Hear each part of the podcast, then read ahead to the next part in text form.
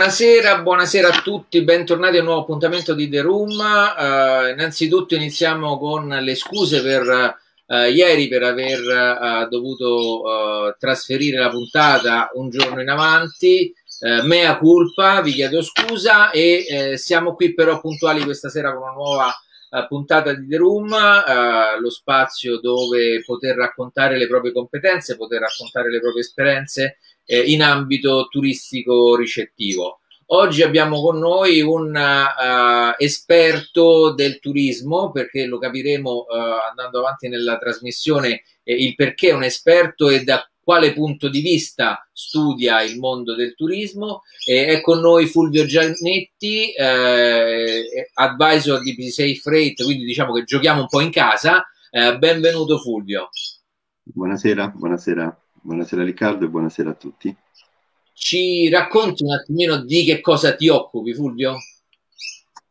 Io uh, mi occupo in BCA Freight del, del, di iniziare questa parte di internazionalizzazione che, che, che, che sarà diciamo, un percorso uh, che intraprenderemo a breve uh, per, tutta, per BCA Freight e che insomma incrociamo le dita e dall'altra parte eh, mi occupo, sono anche CEO di, di Libratech, eh, ma essenzialmente sono un data scientist, eh, quindi diciamo la mia, la, mia, la mia vocazione, il mio background è statistico.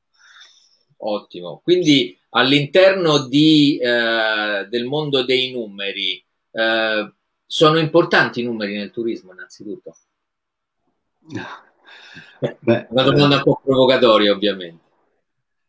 Sì, eh, so, i, i, numeri sono, sono, importanti e forse più importanti di quanto pensiamo, perché eh, il turismo beh, impatta, adesso non, so bene la cifra, però dal 13-15%, quindi eh, sul PIL nazionale in generale, questa è la media su, anche su altri paesi nell'area mediterranea, quindi eh, eh, sono dei numeri che non hanno solo valenza nel turismo, ma hanno valenza anche su tutto l'indotto del turismo e quindi hanno un peso enorme per la vita e l'ecosistema di un intero paese. E l'unica cosa che magari i dati nel turismo non sono sempre stati corretti, eh, molte volte che, no? Vediamo... Che vuol dire non sono stati sempre corretti? Perché molte volte vediamo delle stime su, anche sui giornali, eh, lo stesso episodio, lo stesso evento vengono definiti con, con, numeri diversi, quindi significa che forse c'è tanto da fare ancora per, per rendere possibile una, almeno un, un tentativo di insomma, uniformare questi numeri a una modalità un po' più corretta. E a tuo avviso c'è modo di scoprire quali sono i numeri veri e quali sono i numeri falsi quando ce li raccontano? C'è un, un, un gioco, un, un modo per capirlo? C'è una parte, credo che sia due, due, due, due momenti. Il primo è tecnico, cioè uh, ad oggi più si va avanti e più ci sarà la possibilità di avvicinarci no? a qualcosa che sia almeno un campione rappresentativo rispetto a quello di cui si parla, anche grazie a tutte le integrazioni in essere. E poi l'altra parte è anche un po' etica, no? eh, perché comunque chi pubblica dovrebbe sempre pubblicare uh, numeri coscientemente, cioè che magari uh, definendo il campione di cui parla, uh, non solo per, uh, magari per dare là due o tre numeri. Comunque bisogna avere anche rispetto per chi ci ascolta e per chi legge. Beh, questo è credo fondamentale anche per avere un certo tipo di eh, correttezza e, ed etica, come dicevi tu, nei confronti del, degli ascoltatori. Ma uh, quindi secondo te quei dati che ci vengono forniti o quelli che ci eh, vengono propinati annualmente dalle varie fonti, eh, chiamiamole istituzionali, sono oh, diventati attendibili o no? Non lo so, immagino che questi, essendo dati che poi vengono forniti un anno dopo, siano, siano attendibili, spero. Non ho mai fatto una ricerca in merito, eh, ma probabilmente sì. Ecco, qui hai aperto una porta abbastanza interessante che è eh, i dati di un anno dopo. Ecco, eh, a livello, tu hai detto ti occupi fondamentalmente, nasci come statistico, no? quindi eh, diciamo che eh, mastichi i numeri dalla mattina alla sera. Ecco, che funzione possono avere eh, predittiva o di trend dei dati che ormai sono decotti da un anno? beh, basta. Uh, io uh, cioè, uh, vorrei è un po' complesso anche questo, però in realtà quando è figlio, cioè questo modo di leggere i dati ha plasmato anche il modo in cui leggiamo i dati, cioè ne, soprattutto nel turismo, io vengo, cioè io adesso lavoro nel mondo del turismo, ma in realtà ho lavorato anche in altre società, per esempio come Coca-Cola, mi occupavo del marketing in Francia. Uh-huh. E, e, ma in altre industrie non, non, si hanno solo a disposizione i dati di, dell'anno scorso, no? quindi anche chi legge è abituato a leggere dati diversi. Quindi una delle cose su cui magari noi dobbiamo lavorare, ma anche abituare chi, chi, tu, tutte le persone eh, che hanno gli stakeholder del, del mondo del turismo, e ad avere un ruolo attivo nella lettura dei dati, perché finora, avendo noi sempre avuto a disposizione la, dati passati, la nostra capacità di intervenire era zero, perché comunque non si può tornare nel passato, almeno per i prossimi anni. Però eh, adesso eh, con la possibilità, mh, le nuove integrazioni anche nel turismo, è possibile avere almeno dati aggiornati che guardano avanti. No? Questi dati permetteranno, avranno necessità, permetteranno anche un cambio di approccio verso gli stessi dati. Quindi la modalità magari più passiva dobbiamo abituarci a leggere i dati in modalità attiva. Mm-hmm. E, e, e, magari questo sarà uno step culturale che, che, adesso non è molto presente. Quindi quando pensiamo ai dati nel turismo, anche con, con, i player che lavorano nel turismo sono abituati a vederli sempre in maniera abbastanza passiva perché sanno di non poter farci niente. Quindi magari adesso con la possibilità, con, con, con queste nuove tecnologie sarà un po' possibile agire in modo attivo perché si potrà cambiare il, il futuro, quindi si potranno essere, potranno essere prese decisioni attive per, per, per, per fare azioni in real time e magari cambiare il futuro, no?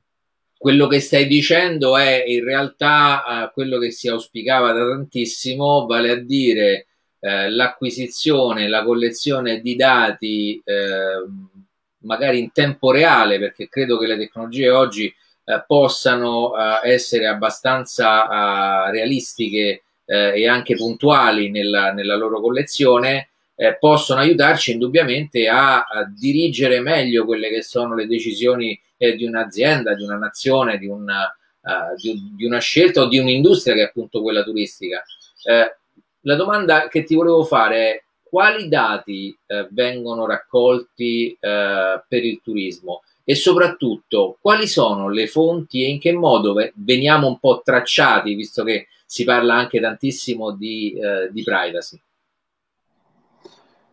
Beh, non conosco tutto lo spettro uh, dei dati che vengono presi in considerazione, ma suppongo uh, questo sia un po' figlio del tipo di, uh, di, di servizio, no? quindi immagino che eh, servizi che vogliono profilare la clientela eh, per vendere determinati o per rivendere o per fare eh, insomma remarketing, cose del genere, utilizzino molti dati personali delle persone, quindi si, va da, si, va, si entra qui nel, nel, diciamo nel, un ambiente più legato al GDPR.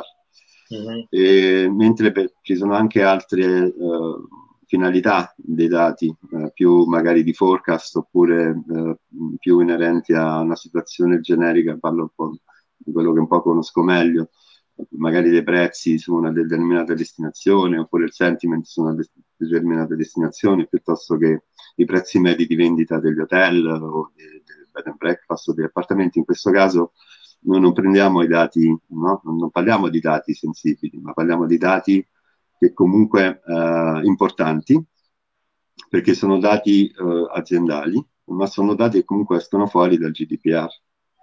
Ottimo. Senti, un, una cosa, diciamo una chiarezza che forse ci porta un attimo fuori strada, però a me piacerebbe eh, con un esperto come te eh, poterlo chiarire e dare una risposta.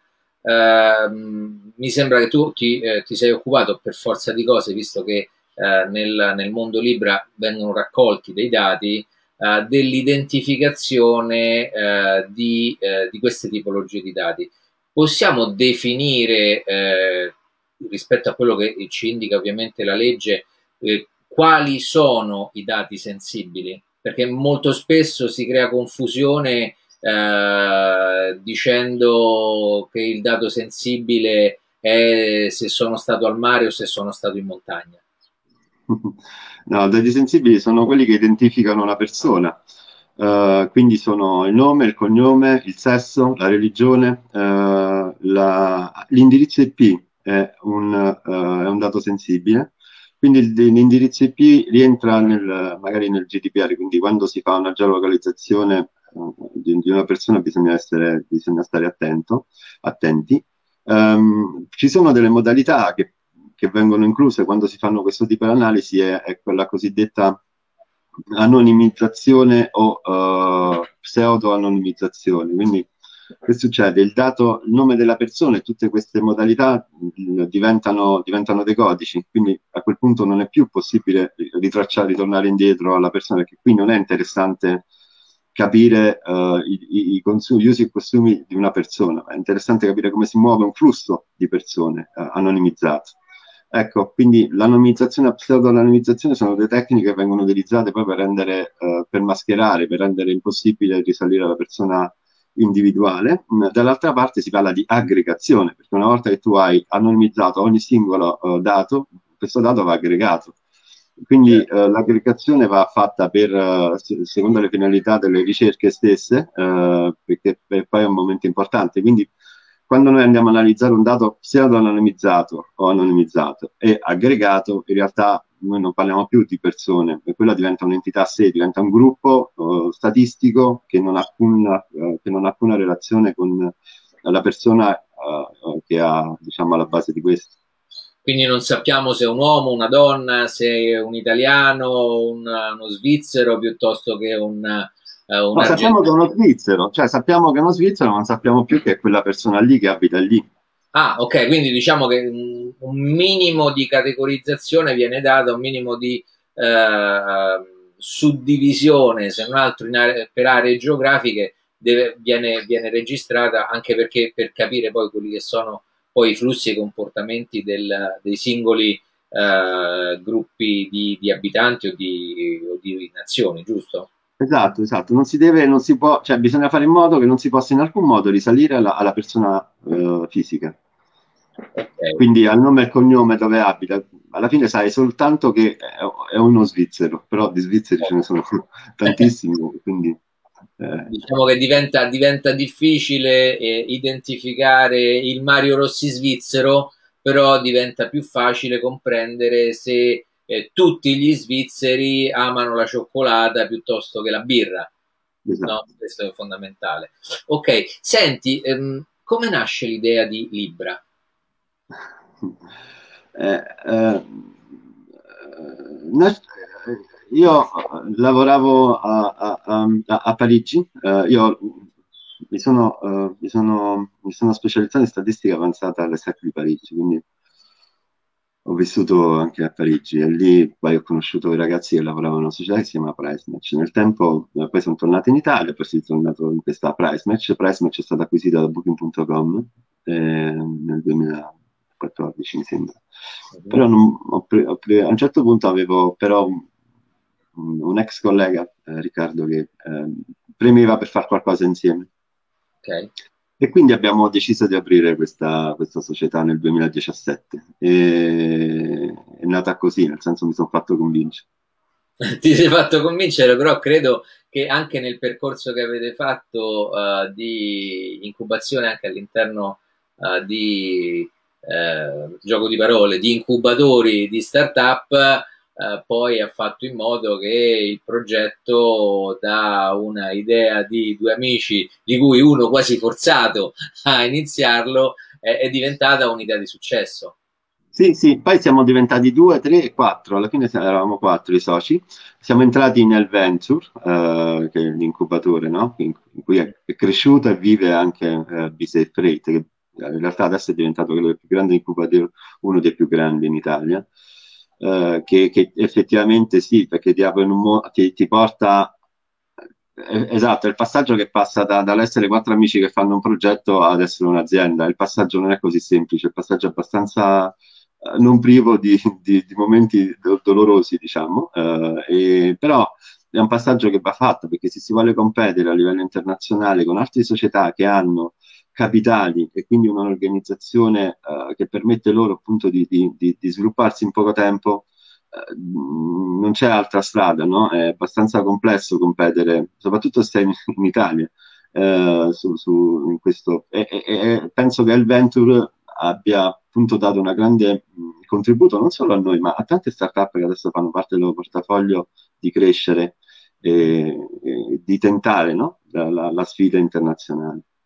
Beh, poi quando cambiano può andare bene, la vita poi non è così semplice. Però. Certo, ma diciamo che la, la, la, fortuna di avere un collante come il Venture ha permesso anche l'incontro uh, tra uh, Libra e BeSafe uh, e nello specifico tra, tra te Fulvio e il, l'amministratore di BeSafe che è Alessandro Bartolucci. Quindi da, da lì nasce anche la collaborazione all'interno di BeSafe eh, da parte tua per uh, un, uh, come dicevi prima, per uno stimolo di apertura internazionale e quindi dare una visibilità internazionale al mondo di BeSafe. Ci, sì, puoi, esatto. eh, ci puoi anticipare qualcosa su questo? Se è possibile, ovviamente.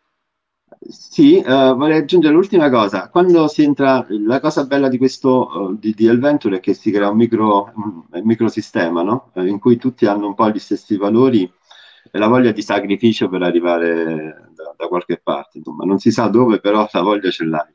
E questo unisce, unisce perché alla fine ci troviamo quasi tutti sulla stessa barca condividendo gli stessi valori, quindi è facile incontrarsi e, e cercare di fare qualcosa insieme, proprio per questa diciamo, voglia comune. Um, con BCF Rate l'idea è quella di, di, di, di espanderci, eh, andando anche fuori l'Italia, eh, perché comunque eh, è un momento che potrebbe essere buono eh, per tentare questo tipo di, di, di operazione all'estero. Uh-huh. credo che abbiamo le competenze e soprattutto c'è la, il, giusto, il, giusto, environment per farlo. questo poi si deve, diciamo, tradurre in termini concreti con operazioni che siano poi efficienti ed efficaci. Quindi, certo. e, l'output è, quando si, si, inizia a fare qualcosa del genere è sempre sconosciuto. L'unica cosa che possiamo dire è che ci impegneremo al massimo. Certo, ovviamente. Eh, con Libra, se non erro, l'internazionalizzazione già è iniziata e ben consolidata, giusto? Sì, con Libra siamo in tantissimi paesi e noi abbiamo iniziato praticamente da fuori, dall'estero, perché avevo più contatti all'estero a un certo punto, che, che, che, in Italia è stata, sì, anche qua eh, una bella, insomma, una bella, una bella cavalcata, ma non, non, senza, non così liscia, no? perché sono stati dei momenti alti momenti bassi, momenti di difficoltà che però fanno parte della vita, vanno, vanno, vanno superati, sono stati dei momenti molto, molto belli, perché poi c'è una fase di, di, di semina, di pazienza anche, una, una, delle paure eh, del, de, degli errori magari che si fanno è quello di voler correre, no? di voler essere grandi a tutti i costi, invece no? a volte le cose hanno un loro tempo, eh, quando pianti un albero non è che ti cresce il giorno dopo, cioè devi aspettare, stare lì, curare. Eh, magari per le foglie, magari devi dargli qualche concime. Uh, Può essere pure cioè, che non cresce lo devi abbattere. Quindi. Esatto, diciamo, sono i, i, cicli della vita delle aziende, ma uh, la, la, cosa interessante è che fondamentalmente tu già hai vissuto quello che eh, in qualche modo B-Safe Freight uh, sta per andare a, a, a, scoprire, quindi l'internazionalizzazione. Eh, la domanda che mi viene ehm, direttamente è, visto che sia Libra che B6 Freight sono due aziende che si rivolgono all'industria turistica ricettiva in genere, indubbiamente con la raccolta di dati magari Libra ha una platea di eh, possibili clienti più larga rispetto alla sola industria turistico-ricettiva. Um, e si parla sempre di eh, l'estero, molta, molte più catene internazionali, quindi fondamentalmente la, uh, il numero di alberghi gestiti da piccoli gruppi piuttosto che eh, gestiti da, da, famiglie sono molto di meno, mentre in Italia è l'esatto opposto. Quali tipologie di e serie hai trovate, di difficoltà hai trovato nel, o avete trovato nel eh, commercializzare eh, Libra all'estero e in Italia? Mi, mi spiego meglio, eh, È più facile commercializzare un prodotto turistico ricettivo in Italia o all'estero?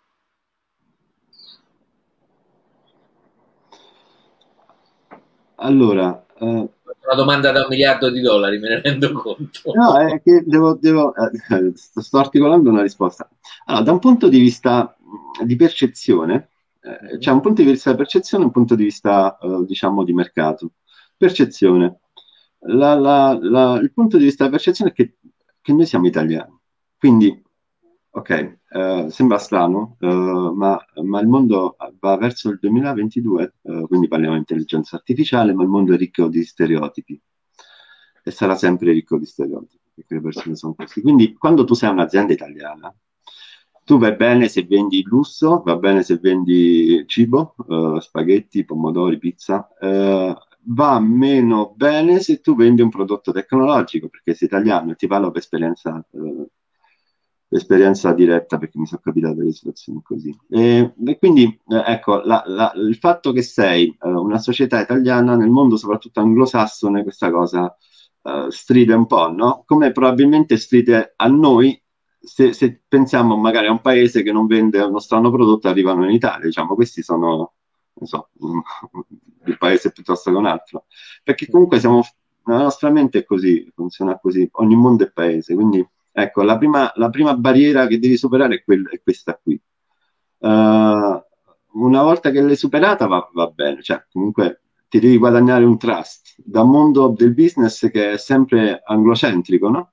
Mm-hmm. Eh, anche LinkedIn, per esempio, è uno strumento molto anglocentrico. Uh, se io l'altra volta vedevo su, uh, e questo mi, mi, aggancia al secondo aspetto che è culturale, su LinkedIn ci sono 3.000 general manager, 3.000 alberghi, uh, eh, 3.000 credo general manager segnato, una cosa del genere.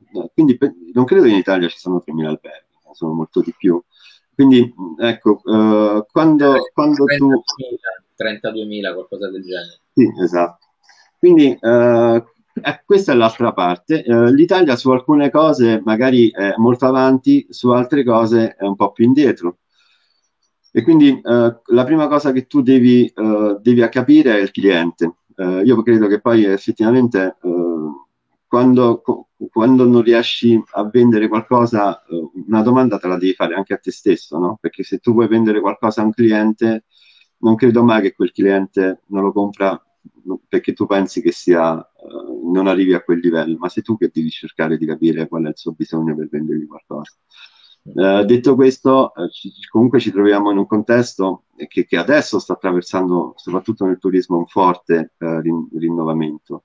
Um, se pensiamo a, a, al, al mondo del turismo in sé, la maggior parte si, si, sono questo grande passaggio da, per esempio, proprietario di albergo a manager sta avvenendo adesso, stanno nascendo tanti nuovi manager le nuove generazioni di manager sono, sono veramente all'avanguardia, quindi cercano di, di, migliorarsi, ma questo passaggio sta avvenendo adesso. Quindi magari prima eh, tante società, anche estere, hanno fallito nel, in Italia, no? anche società grandi, perché non riuscivano ad entrare uh, con modelli strutturati di vendita che magari avevano successo in altri paesi, ma in Italia fallivano perché comunque c'era, c'era, una differenza, c'era, come c'è in altri paesi, ma eh, loro non so, sono, sono, stati capaci o non hanno voluto modificare il loro approccio di vendita per renderlo più fruibile a, al, cliente, al, cliente, italiano.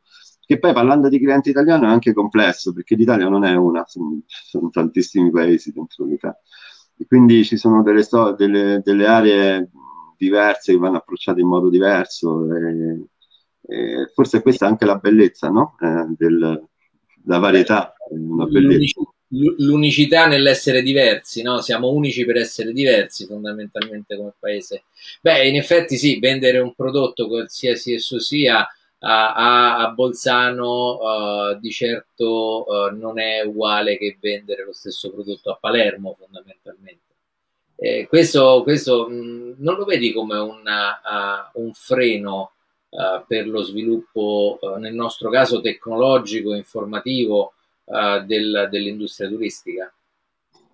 Eh, lo è sempre stato, infatti la scalabilità de- delle aziende nel turismo è sempre stata molto ridotta. No? Esistono tantissimi PMS, esistono tantissime società che vendono software di qualsiasi genere se comparate a, a, realtà come la Spagna oppure altri, tipo, anche vicino alla Francia, in cui ci sono molto meno provider, semplicemente perché eh, esistono tante, tante Italie, tante Italie chiuse. Cioè, l'Italia, l'Italia non è un paese diviso in comuni, no? L'Italia è, eh, è la somma di tanti comuni. Eh, 60 milioni che... di comuni praticamente. Eh, ogni comune ha una mentalità sua, una cultura, caratteristica culturale sua, figlia della storia, perché questa poi è la storia italiana che si certo. è formata così. Quindi è, ci ha frenato, sì, eh, però è stato fa parte del nostro bagaglio culturale. Credo che magari adesso andando avanti c'è una standardizzazione, una omologalizzazione de, de, delle varie realtà, no? Quindi questo è una cosa che, che passerà avanti. Poi dall'altro c'è, c'è, c'è il periodo di, di, di, consolidamento di molti settori. Vedi quello che ha fatto Zucchetti, che tra l'altro poi ci ha comprato, è, è stato questo, cercare poi di, all'interno di, una, un mercato molto consolidato, di, unire, di creare, di fare massa eh, per cercare di appunto essere, creare un player unico anche spendibile dal punto di vista internazionale. Quindi certo. io penso che sono fasi che poi vanno, cambiano, magari. Eh, la, la, la, domanda infatti è, è, proprio questa, perché io ho avuto un'esperienza quando lavoravo per un gruppo alberghiero uh, di un tour operator italiano uh, di eh, valutare e selezionare uh, delle aziende per il cambio dei sistemi di tutta la compagnia. No? E quindi ovviamente si parte da quello che è il sistema principale che è il PMS. E la cosa uh, divertente è che sono venuti fuori eh, circa 75 75 produttori di PMS, di cui credo 6-7 internazionali, il resto erano tutti italiani, siamo arrivati addirittura al mio cugino l'ha fatto su Excel, no? quindi abbiamo vissuto uno scenario abbastanza, abbastanza complesso. Ecco, questo eh, sicuramente è un, uh, un aspetto abbastanza uh, complesso, uh, soprattutto anche nella creazione di strumenti che possono essere come appunto BeSafe e, eh, e Libra stessa, che hanno necessità per poter o consegnare o approvvigionarsi di dati eh, di dover imparare a dialogare con eh, diversi sistemi, forse troppi sistemi. Credo che l'industria della creazione delle interfacce in Italia sia una delle industrie migliori. Mi piacerebbe comprendere quanto valore abbia sul PIL, no? Le, le, le integrazioni? Sì. Eh, le integrazioni è qualcosa di, di abbastanza spinoso perché anche qua, eh, cioè noi in Zucchetti eh, abbiamo, almeno nel, quando ci sono io, uh, abbiamo sempre cercato di aprirci il più possibile all'integrazione anche con, con, con altri, perché il, quello che, che, che, io dico sempre è che comunque la partita non si gioca mettendo barriere, ma si gioca facendo i prodotti migliori. Eh, quindi ci devi stare, no? Questa, questa funziona così. Eh, però mi rendo conto che non, non, non, da tutte le parti c'è questo tipo di, di, di, di, approccio, che secondo me è penalizzante, non tanto eh, magari per chi vuole connettere, ma per loro stessi, perché poi relazionandoci al discorso di prima, cioè, stiamo attraversando grande, un grande passaggio culturale. Oggi le informazioni viaggiano a velocità incredibile, quindi non, non, non, fermi il mercato. Cioè, il tentativo di mettere questo tipo di barriere è abbastanza obsoleto e non ha, non ha, assolutamente futuro. Quindi su questo io mi sento abbastanza sereno nel poterti dire con, con abbastanza certezza che nei prossimi anni le, le, integrazioni diverranno anche sempre più aperte, anche da chi magari ah, pensa al contrario oggi. Quindi probabilmente si andrà sempre di più, credo, uh, da esterno al settore, ma credo che si sta andando anche nella creazione di standard di integrazione abbastanza univoci, in modo tale da uh, semplificare poi il dialogo tra i vari sistemi, no? Sì, sì. Eh, anche i sistemi stessi si stanno aggiornando per rendere possibile la, la comunicazione dei dati. Uh, perché anche il cloud ha avuto un impatto non indifferente in questo discorso, no? Magari uh, fino a poco tempo fa non c'erano i dati, non c'erano integrazioni anche perché non c'era la tecnologia che lo permetteva. Uh, tanti piccoli player non avevano grande capacità di investire in, uh, in, nuove tecnologie, quindi magari con l'avvento del cloud si è avuto un'accelerata sotto questo senso, perché ha reso più facile far comunicare i sistemi, ma anche far comunicare i sistemi in termini di dati possibili. Quindi ecco, il passaggio è magari a doppio livello, culturale e tecnologico. Ecco, ehm, a proposito di passaggio uh, culturale, eh, noi stiamo uh, sperandolo al termine eh, di questo tunnel bruttissimo che è stata eh, e che è tuttora la pandemia che ci ha eh, messo in ginocchio tantissimo e eh, soprattutto ha distrutto tutti quelli che erano i, eh, i fondamenti, i basamenti su, sui quali venivano fondati anche dei ragionamenti di commercializzazione dei prodotti alberghieri. No? Eh, mh, a tuo avviso, eh, che tipo di scenario ci, dovre- ci, troveremo di fronte quando il mercato eh, ricomincerà a viaggiare, gli alberghi cominceranno nuovamente ad accogliere gli ospiti, e diciamo che eh, ci direzioneremo sempre di più eh, anche a livello tangibile su una normalizzazione della vita. Dici la vita aziendale o la vita... La vita in genere, ma soprattutto la vita nel mondo uh, del, dei, eh, della gestione post-pandemica del, delle strutture ricettive. Libra fondamentalmente è un, uh, un sistema che aiuta a, a, prendere decisioni, no? perché ragiona attraverso la, la collezione di informazioni e quindi permette anche di creare dei nuovi scenari eh, futuribili su come saranno gli andamenti di mercato. Quindi parliamo fondamentalmente di revenue management, no? che ci permette di poter eh, razionalizzare le informazioni in funzione di quelli che sono i trend e quindi provare a prevedere quelle che saranno le eh, abitudini di acquisto. Eh, visto che eh, il mondo è come, sì come lo conoscevamo, è, è totalmente eh, cambiato, eh, visto che fondamentalmente credo che almeno ad oggi lo storico non ha più nessun tipo di valore predittivo perché è, è totalmente fuorviante rispetto a quello che è lo scenario attuale. Eh, secondo te i, i sistemi tipo Libra, ma così come anche altri, in che modo potranno aiutare una uh, ripresa del mercato turistico e soprattutto potranno dare dei suggerimenti validi in un mercato che fondamentalmente non è conosciuto ancora perché non sappiamo quali saranno le reazioni del mercato rispetto all'acquisto del, dei soggiorni. Io, io, mi auguro che innanzitutto che tutto ciò finisca il prima possibile eh, perché comunque il mondo del turismo, tutte le società del mondo del turismo, chi più chi meno, stanno soffrendo. Uh, stanno soffrendo soprattutto in termini di cash flow, uh, perché d'altra parte non c'è una politica attiva uh, in grado di, di, sostenere un settore così strategico finora. Quindi più si va avanti e più i rischi di non poter tornare indietro sono, sono alti.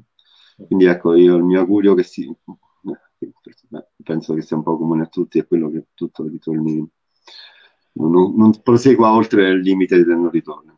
Uh, e la, d'altra, parte, uh, d'altra parte, in termini di revenue management, noi ci siamo già, uh,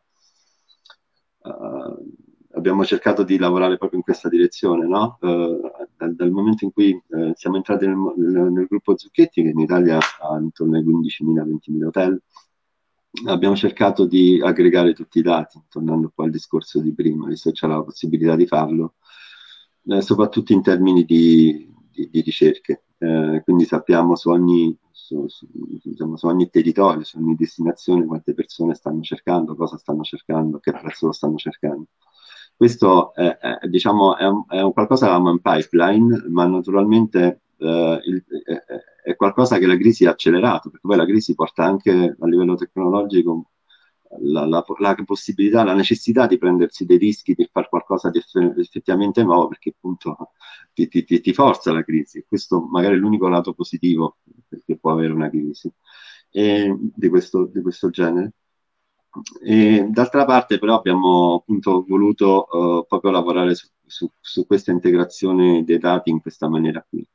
ehm, che era già qualcosa che avevo fatto a metà eh, quando stavamo in price match, eh, cercando di aggregare i dati, però io credo che allora non eravamo pronti, eh, perché anche se parlo di sei anni fa, sei anni fa è tanto a livello di business, e non tutti erano pronti a considerare la possibilità di condividere i dati, perché ognuno teneva i propri dati temendo di, di, perdere, non so, di, valore aziendale.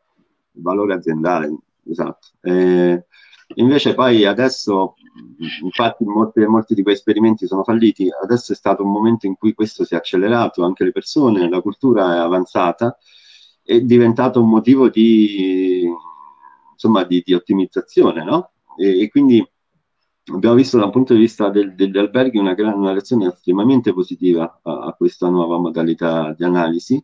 Uh, eh, soprattutto, naturalmente, riprendo il discorso di prima, il fatto è che comunque eh, c'è un momento in cui noi anche dobbiamo essere lì a spiegare, ad aiutare a comprendere questi dati futuri, perché non, i, dati, i, dati, da soli non fanno reddito, no? Uh, come, come, come, le insegna per negozi. Quindi, quindi uh, ecco, quello che bisogna fare è anche uh, fare questo, questo, questo sforzo e mettersi a disposizione per analizzare i dati insieme, per capire come leggerli, perché comunque è qualcosa di nuovo anche per noi. Eh, e... Guarda, io condivido, condivido, un messaggio che ci è appena arrivato da Marianna Deita. Il problema non è l'integrazione dei dati nel sistema, ma la, vol- la volontà di volerli condividere. Quindi proprio esattamente la fotografia che hai fatto tu di eh, circa sei anni fa con eh, il, il, discorso di price match. Sì, eh, condivido. E una uh, Price Match, quando tu hai collaborato con Price Match, già era stata acquisita da uh, no, no, no. Booking? No. Ok, ti posso chiedere se ti sei fatto un'idea del perché Booking ha ritirato dal mercato uh, il prodotto Booking Suite che praticamente conteneva tutte le soluzioni di Price Match? Sì, eh, però non... Preferisci non rispondere, non è un problema, assolutamente.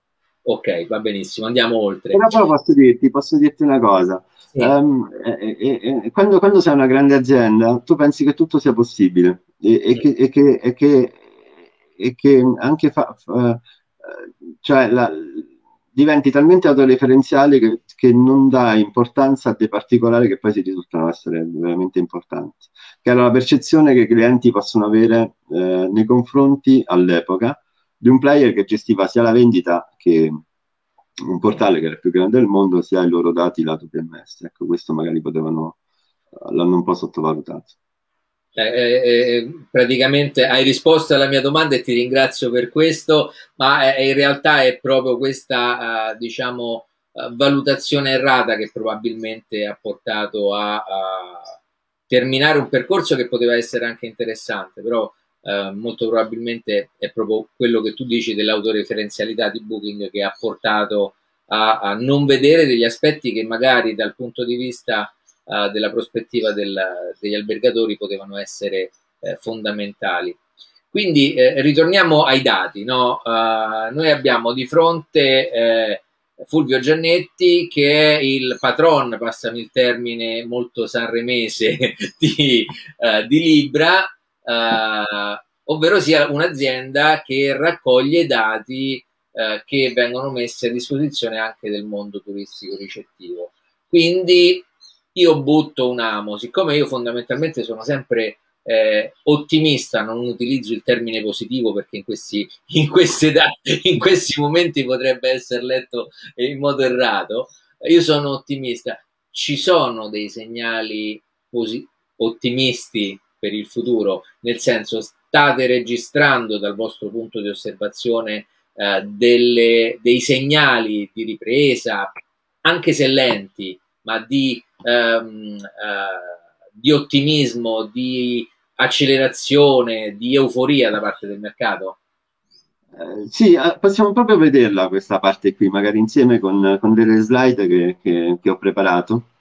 E magari, ecco, vedendola eh. direttamente potrebbe essere più, più interessante. La cosa che uh, vogliamo voluto un po' sottolineare è come noi reagiamo a questa voglia no? di, di, di, viaggiare che c'è, che viene, che, viene, mm, che emerge ogni volta che, che si, si, avvertono delle notizie, positive o negative, perché comunque la voglia di viaggiare l'abbiamo tutti. Purtroppo uh, siamo in una situazione in cui non è chiaro quello che, che succederà, perché anche eh, diciamo, la, la, i policy maker non, non, fanno nulla per essere chiari e, e, quindi questo porta anche a dei sbalzi umorali eh, che, che, che, poi si traducono in dati che, fluttuano in maniera abbastanza consistente. Uh, quando il ministro del, due esempi, quando uh, in, in, riferimento alle ricerche dei voli degli italiani, perché questo è un dato che in libro noi abbiamo, le ricerche dei voli, il 22 marzo, quando il ministro degli esteri uh, aveva detto no, ha sostenuto che c'è la possibilità di, di, di, aprire il turismo ai paesi esteri, le ricerche di italiani all'estero sono aumentate di 170.000 unità, eh, quindi eh, il 18% rispetto alla settimana precedente. Il, qualche giorno dopo, quando eh, il, il Ministero del Turismo diceva invece d'altra parte che era poi necessario anche fare qualcosa per i turisti italiani, perché cioè, sembrava che a un certo punto che si potesse andare all'estero ma non in Italia, quindi si è cercato di fare questo passo indietro, dando speranza anche al, diciamo, al, al turismo all'interno dell'Italia. Uh, le, le, successive comunicazioni in questo senso hanno portato poi un 39% di incremento delle ricerche in Italia, quindi anche da qui noi vediamo effettivamente come Uh, come, come, siamo un po' tutti attenti a quello che succede uh, in televisione, a quello che, come ci informano i politici, che stiamo lì ad aspettare e le nostre azioni, uh, c'è una voglia, e le nostre azioni sono molto, come dicevo prima, tendono a essere molto, a variare molto sulla base di queste informazioni che percepiamo. E l'altra slide invece. Da, questa, da queste informazioni che vedo leggo due ehm, due eh, condotte eh, da parte di noi italiani e della nostra politica. La prima è che eh, abbiamo una fame di viaggiare che credo che come, come, apriranno i cancelli, credo che ci sarà una apoteosi del viaggio, quindi dobbiamo essere pronti e programmarci anche noi operatori ad essere pronti a dare questo tipo di risposta. E un altro aspetto che mi eh, sento di segnalare è che molto probabilmente non è eh, troppo in coscienza della politica comprendere l'impatto di quelle che sono le eh, indicazioni o le esternazioni che vengono eh, rilasciate ai giornali o ai media eh, nel, uh, nel quotidiano. Quindi qui vediamo con due notizie a quattro giorni di distanza come hanno impattato eh, in modo eh, abbastanza forte nel, nel, mercato, semplicemente dicendo andiamo all'estero o andiamo in Italia. Esatto, esatto. Eh, io, io, tra l'altro sta, so, sono anche io all'interno di questi, perché quando l'hanno detto ho fatto periodo di ricerca per l'Italia. Vabbè, quindi in realtà allora saranno per il 22 marzo 172.999 perché una è viziata che ci abbiamo. ok, andiamo passo alla prossima slide? Sì, grazie. Allora, vediamo se riusciamo, eccoci qua, forse no, ho parlato troppo presto, la tecnologia ci mi aiuta, ma fino a un certo punto, eccoci qua, perfetto. E queste sono invece le variazioni, sempre rispetto al discorso che facevamo prima sulle nuove ricerche degli italiani all'estero, poi come si sono evolute rispetto ai singoli mercati, no? Mm. quindi sulla Spagna, sulla Grecia, Portogallo, quando uh, sono, a un certo punto sono quando il 26 febbraio è stato dato impulso alle ricerche italiane, come abbiamo visto, sono calate quelle verso l'estero. Infatti c'è il picco della prima parte quando, del 22 marzo e poi il 26 marzo si va, si va giù perché le persone cercano, hanno cercato più la parte italiana. Comunque è interessante capire anche quali sono le principali destinazioni italiane verso l'estero, sono la Spagna, la Grecia, il Portogallo, Malta e l'Olanda. Ok, l'Olanda per i classici luoghi comuni di cui parlavamo prima, molto probabilmente è una meta per dimenticare quello che è successo durante l'ultimo anno. Vabbè, me, come, come sai, anche Malta non ci scherza in tal senso. Giocare, giocare anche con questo tipo di informazioni, però è, è, è palese il, uh, il, comportamento, leggere il comportamento e, e qui ancora di più si sottolinea uh, l'importanza e il peso che le eh, dichiarazioni da, governative hanno nelle, eh, nei comportamenti, no? perché proprio qui è, è, palese il fatto che c'è un picco eh, importante dopo mediamente un comportamento altalenante ma abbastanza eh, consistente nel tempo, c'è il picco delle, delle ricerche nel momento in cui eh, viene detto possiamo andare all'estero e c'è un tracollo nel momento in cui dobbiamo andare in Italia. Quindi ancora di più, magari queste, eh, queste informazioni, vedi, sarebbe anche il caso uh, di, di, condividerle con, con, i signori politici che potrebbero avere uh, qualche uh, indicazione in più sulla forza delle loro parole. Sì, sì, sì, sì. io non so, la, la, politica segue logiche che sono lontane da quelle della statistica, quindi non riesco, non so. Però, però la statistica reagisce alle parole della politica. Sì. Vado avanti? Sì, grazie. E questi sono uh, il trend di variazioni per mese d'arrivo eh, su delle ricerche per, uh, per, uh, per su, su, sui mesi estivi, no? che vanno da giugno ad agosto, e sempre sulla base di quello che ci avevamo detto in prima, cioè dalla prima slide.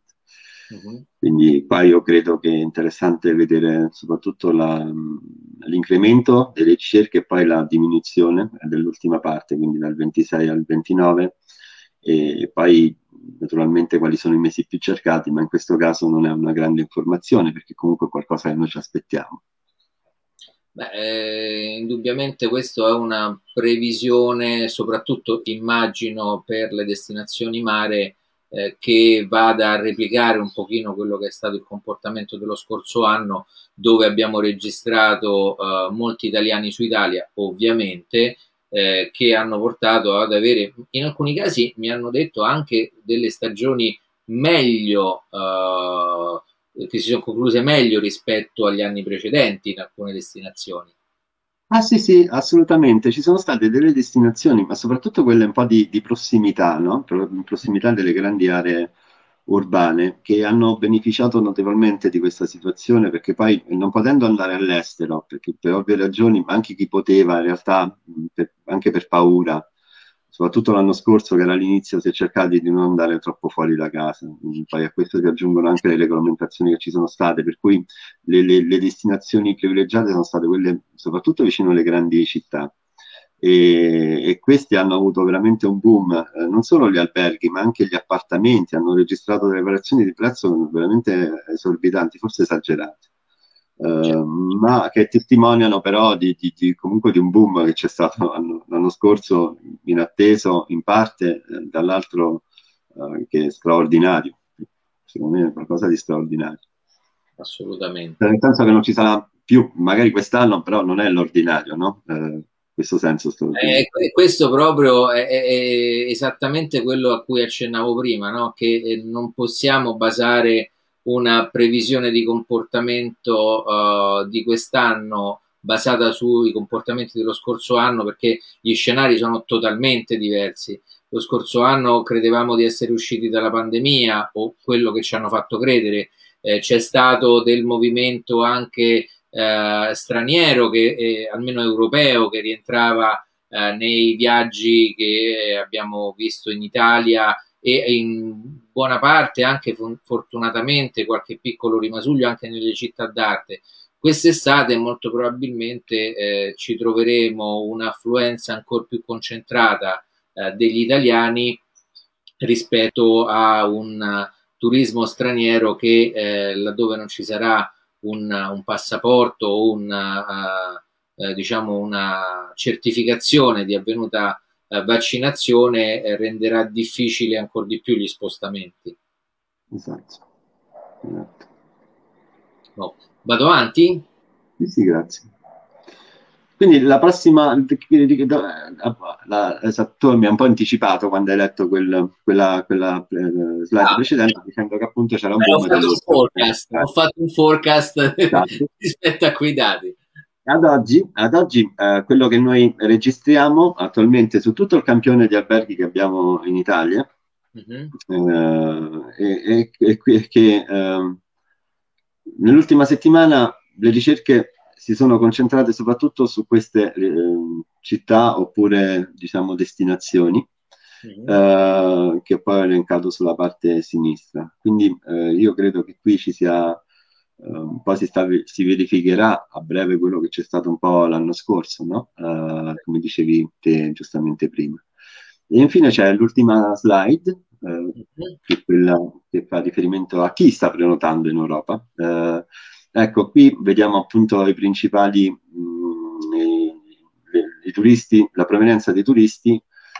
prima, beh, italiani sull'Italia, poi tedeschi, polacchi, francesi, svizzeri, quindi si stanno, diciamo, comunque, uh, naturalmente la situazione rispetto all'anno scorso non può essere, non, non, abbiamo fatto questo tipo di analisi, è soltanto chi ha fatto più ricerche eh, nell'ultima settimana sul, sul, sull'Italia, diviso per paese di provenienza. Eh, questo è un dato uh, molto importante, soprattutto uh, perché denota, uh, benché in alcune nazioni ci sia diciamo un, un'attività di, di, di, di, diminuzione dei viaggi all'estero, di richiesta di, bloccare i viaggi all'estero, ci sia nella popolazione una uh, voglia di ritornare. Fondamentalmente la cosa che mi piace tantissimo, se eh, ho compreso bene la, la, la, statistica che ci hai eh, appena mostrato, questi sono i paesi che desiderano venire in Italia, che hanno ricercato... Esatto, esatto. Eh, eh, quindi e questo è un, è un, segnale molto forte che probabilmente va ancora di più a, a sottolineare la, a, la, famosissima data che tutti ci aspettiamo di riapertura a, delle frontiere e, e, a quel punto tutti testa bassa e pedalare perché ci sarà da accogliere eh, milioni di turisti fondamentalmente ti faccio una domanda a bruciapelo. Secondo te abbiamo approfittato della pandemia per prepararci a questo flusso di clientela che probabilmente eh, ci eh, verrà a trovare nel, eh, nelle prossime settimane, nei prossimi mesi? No, no, ma è normale che sia così perché come non ci siamo preparati a sviluppare laboratori che producessero vaccini durante la pandemia, eh, mm. è difficile fare, fare ragionamenti no, così strategici quando c'è una crisi, cioè ecco, quando, ecco, so, quando, quando, ti fa male la testa e hai dolori forti, tu non riesci a programmare, questo è un po' quello che succede in queste situazioni, quindi perdi un po' la bussola, io credo che adesso il focus sia Uh, su, proprio sulla sopravvivenza, nel senso tutte, tutte, le energie di tutte le aziende sono state per ottimizzazione uh, dei, dei, dei, costi, cercare di, di, di, avercelo un futuro prima. Uh, prima. Quindi prima fare in modo di avere un futuro e dopo programmare il futuro. Ecco, credo che magari si è perso un po' da questo punto di vista in termini di programmazione, però non fa niente, nel senso adesso bisogna, bisogna, lavorare piano piano e, e, cercare di prendere tutto quello che arriva nella modalità diciamo, più, più, più è meglio è, insomma.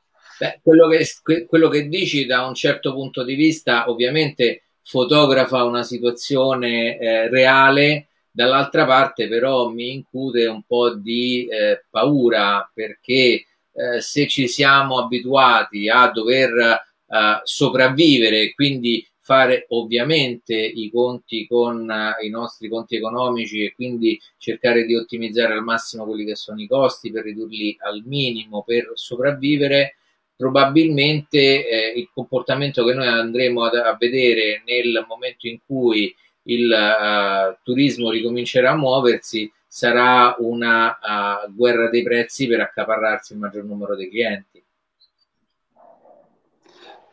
Non lo escludo, potrebbe, potrebbe spero di no, ma potrebbe Ecco, da, da, da, dal tuo punto di osservazione, ma soprattutto dal tuo punto di uh, dichiarazioni, perché voglio dire, Libra e, e, quindi anche B6 Freight sono due punti di osservazione dei comportamenti abbastanza importanti. Secondo te c'è qualche attività che possiamo promuovere per fare in modo che non ci sia uh, lo, quello che io definisco lo sbrago tariffario, definito da molti anche in questo modo, uh, e, se non altro per non sminuire il prodotto uh, ospitalità italiana e soprattutto per non distruggere quanto di buono è stato fatto nel corso degli anni? Questa, beh, credo che dovrà essere un po'. La, la, questo, bisogna fare delle diversificazioni, perché comunque le, le, le, le, destinazioni di mare avranno dei benefici come l'hanno avuto l'anno scorso. Chi sta soffrendo veramente tanto, tanto, tanto sono in Italia, sono le grandi città, ma veramente. Ecco, qui eh, io credo che probabilmente il primo, la, la, prima idea sarà quella di, di, di, di cercare di, prendere più turisti possibili, magari eh, abbassando i prezzi, però eh, ecco, io magari avendo adesso a disposizione più dati, come dice, qui ci leghiamo all'inizio, la, la, possibilità di capire effettivamente qual è il prezzo di acquisto del cliente, cioè quale prezzo le ricerche i clienti potrebbero acquistare, rende anche inutile abbassare i prezzi, rende abbastanza autolesionistico abbassare lo puoi, lo puoi, ripetere, lo puoi ripetere gentilmente, rende abbastanza inutile abbassare i prezzi. Eh sì, perché se ti viene uno, tu hai un negozio, eh, questo vuole spendere 300 euro, però tu gli, gli, abbassi i prezzi e dici, vabbè, io te lo do a 50 euro. Cioè il problema in una transazione, quando tu fai una, una negoziazione economica, che tu non sai l'altro quanto vorrebbe pagare quel tuo bene. E quindi se tu non hai questa informazione, tu pensi, la prima cosa che pensi è ti abbasso il prezzo così magari te lo compri però perché comunque c'è una simmetria informativa, ma nel momento in cui tu sai che quella persona è in grado di spendere 300 euro, eh, cambia tutto, no? Eh, cambia perché comunque tu a quel punto non hai necessità di abbassare il prezzo, ma potessi, potessi vendere il prodotto al prezzo che lui vuole. Quindi questo è un messaggio, credo, eh, molto forte e spero che venga ascoltato, vale a dire eh, noi abbiamo oggi eh, la possibilità di eh, avere dei prodotti, quindi dell'offerta sicuramente di, di pregio nel, nel, ventaglio dell'ospitalità eh, che l'Italia può offrire, ma soprattutto abbiamo anche dei termometri, delle informazioni, dei dati che ci permettono di ragionare proprio su quello che Fulvio ci diceva, vale a dire su quella che è la capacità di spesa del cliente al quale noi vogliamo rivolgerci, che molto probabilmente quello che eh, spesso accade che ci scordiamo è che il, eh, il cliente eh, se ha un prezzo minore probabilmente noi ci apriamo a una tipologia di clientela che non è quella nostra target che abbiamo ipotizzato eh, durante la creazione del nostro prodotto ricettivo. E quindi invece di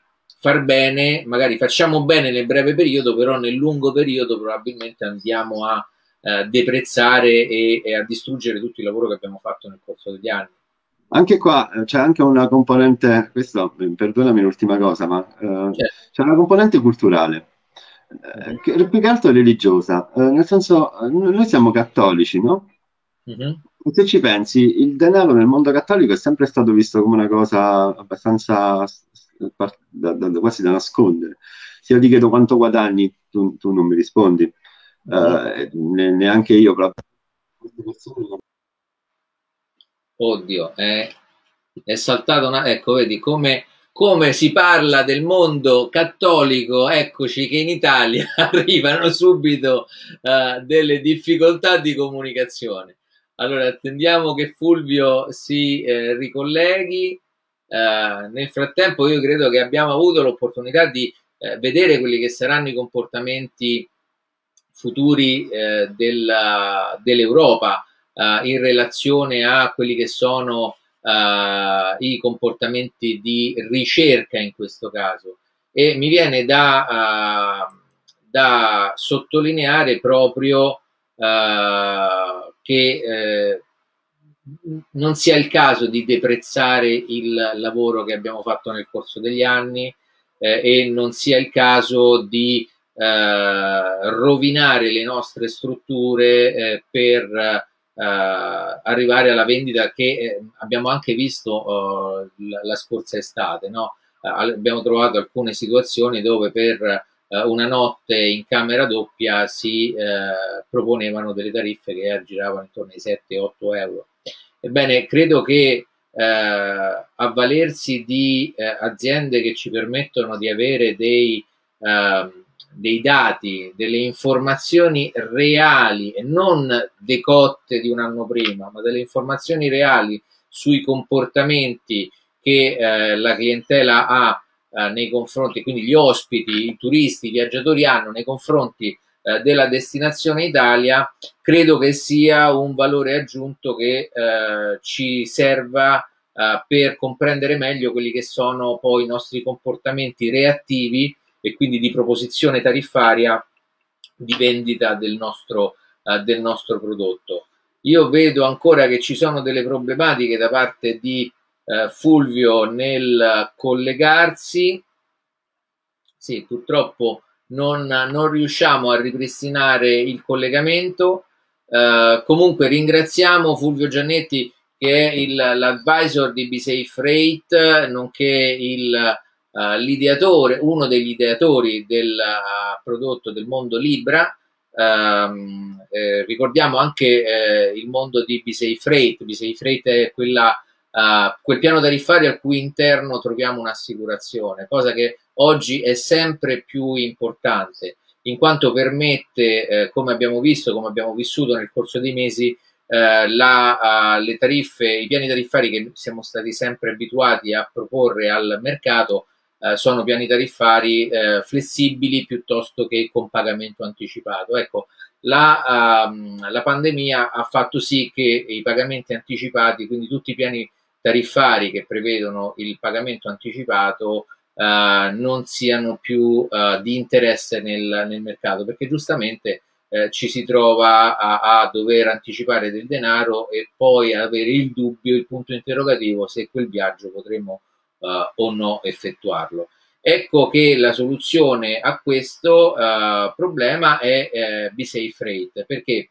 Perché eh, do, trovandoci di fronte all'acquisto soltanto della tariffa flessibile, eh, abbiamo abituato, ovvero il mercato si è abituato ad acquistare le eh, tariffe flessibili eh, e queste hanno una cancellazione molto eh, prospicente all'arrivo, quindi con eh, delle tempistiche di reazione in caso di cancellazione praticamente nulle e inesistenti.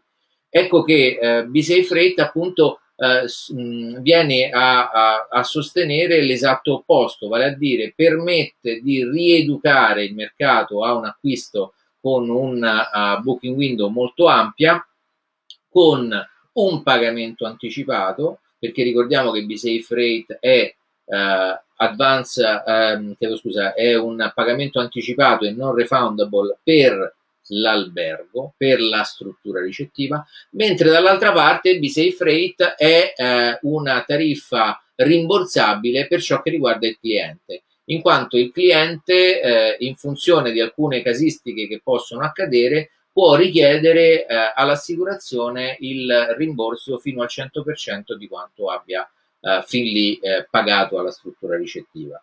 Eh, ne approfitto per raccontarvi alcuni degli aspetti che eh, normalmente eh, sono coperti dalla, da, dall'assicurazione che ci vedono proprio attualmente eh, ehm, vivere queste situazioni. Eh, mi spiego meglio. Um, pandemia, eh, quindi nel momento in cui il cliente acquista la tariffa B-Safe Rate, e la tariffa viene assicurata e la, la, la prenotazione viene assicurata, ecco che entra in uh, copertura assicurativa anche la pandemia. Quindi nel momento in cui eh, ci fosse uno dei partecipanti che uh, al viaggio, quindi della famiglia, degli amici o quello che è la prenotazione coperta d'assicurazione, si trovasse di fronte a un problema del genere, l'assicurazione interviene e eh, risarcisce il, uh, il soggiorno. Un altro aspetto che reputo soprattutto in questa fase molto importante eh, deriva dal fatto delle, eh, della cromaticità eh, delle regioni. Mi spiego meglio. Eh, nel momento in cui io dovessi fare una prenotazione oggi per una uh, regione che permette il viaggio e nel momento in cui io vado a uh, viaggiare, quindi parto per recarmi in quella destinazione, la colorazione della regione non permetta più il viaggio, ecco che entra in funzione nuovamente il B-Safe Freight eh, con la copertura assicurativa che eh, rifonde fino al 100% del soggiorno.